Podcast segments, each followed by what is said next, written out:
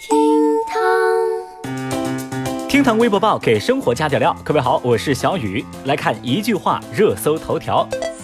日前，CNN 评选出二十一个全球最美街区，中国成都的锦里古街名列榜首，成为中国街区的独苗。海南航空一航班因乘客收到噩耗，紧急划回引争议。海航回应，旅客存在情绪失控风险，不宜再飞行。因为适孕女性大量减少，日本今年出生人口或首次跌破九十万，比预计时间提前两年。世界反兴奋剂机构通过提案，对俄罗斯禁赛四年。未来四年，俄将不得参加包括奥运会在内的国际重大赛事，也不得申办和举办国际重大赛事。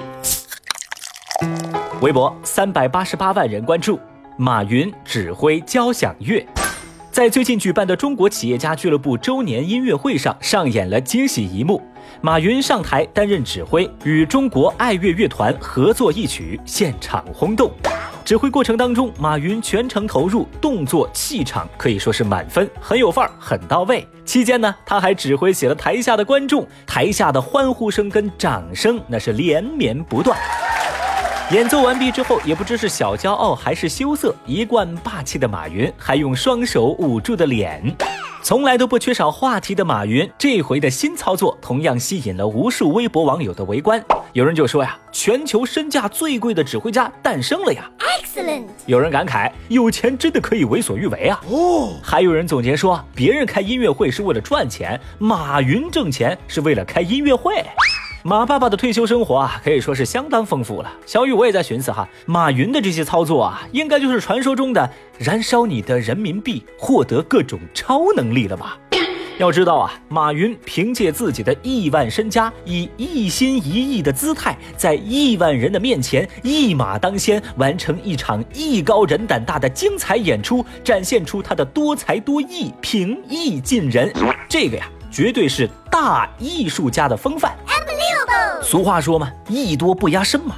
但是哪怕就到了这个时候，小雨我依然不相信钱是万能的，因为钱它只有九千九百九十九能，剩下的那个不能就是不能体验贫穷的痛苦。微博二百八十一万人关注，世界最大印钞厂发出破产警告。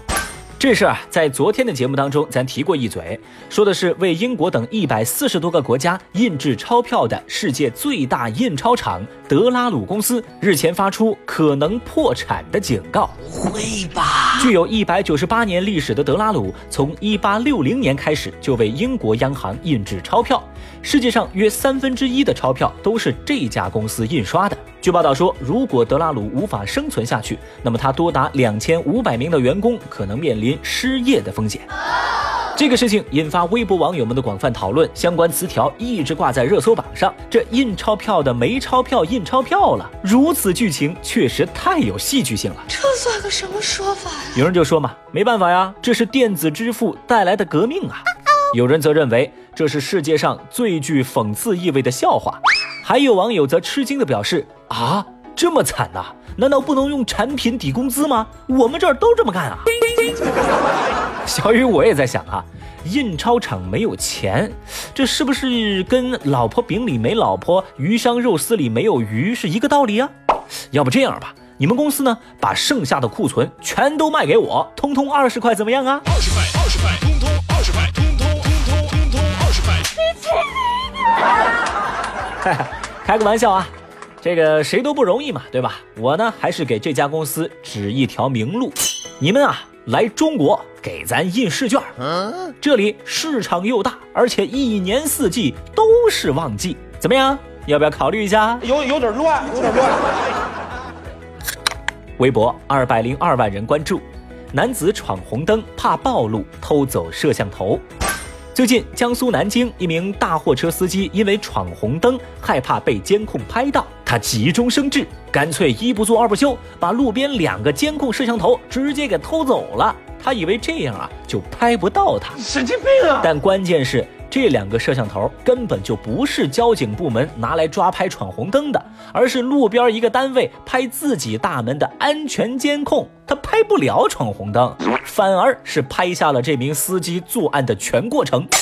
目前，这名驾驶员因涉嫌盗窃罪被警方刑事拘留。嚯，眼看是年底了，各路沙雕谁都不服谁，非要争个年度最佳。那吃瓜快吃到饱的微博网友们人都晕了呀！有人就说。这不是现代版的掩耳盗铃吗？还有网友则表示，这个呀是搬家把门牌一块带走，就不用改地址系列啦。那一看这事儿啊，小雨我是气不打一处来。您说说，宁肯花时间偷俩摄像头，也不愿意等红灯。你说你这脑子是不是蠢呐？偷摄像头最后还搞错了，你直接把红绿灯偷走不就好了吗？哎，这好像违法了哈。那这样吧。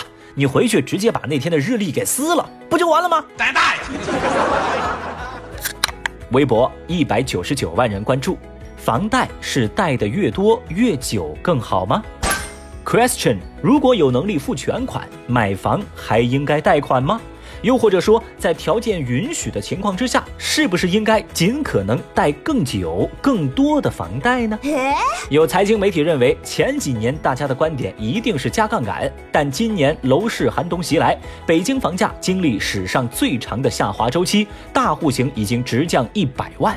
对此，财经媒体发问。关于房贷，我们是不是太乐观了？选择贷更久的款是不是不明智？通胀会一直持续吗？长久看房价能否跑赢通货膨胀呢？十年之后，我们的房子还会不会保值呢？媒体这一连串的灵魂拷问，引发微博网友的大讨论。那么现在问题也来了，正在听节目的您是个什么态度呢？您觉得这房贷是贷的越多越久才更好吗？节目下方评论区来说说您的看法吧。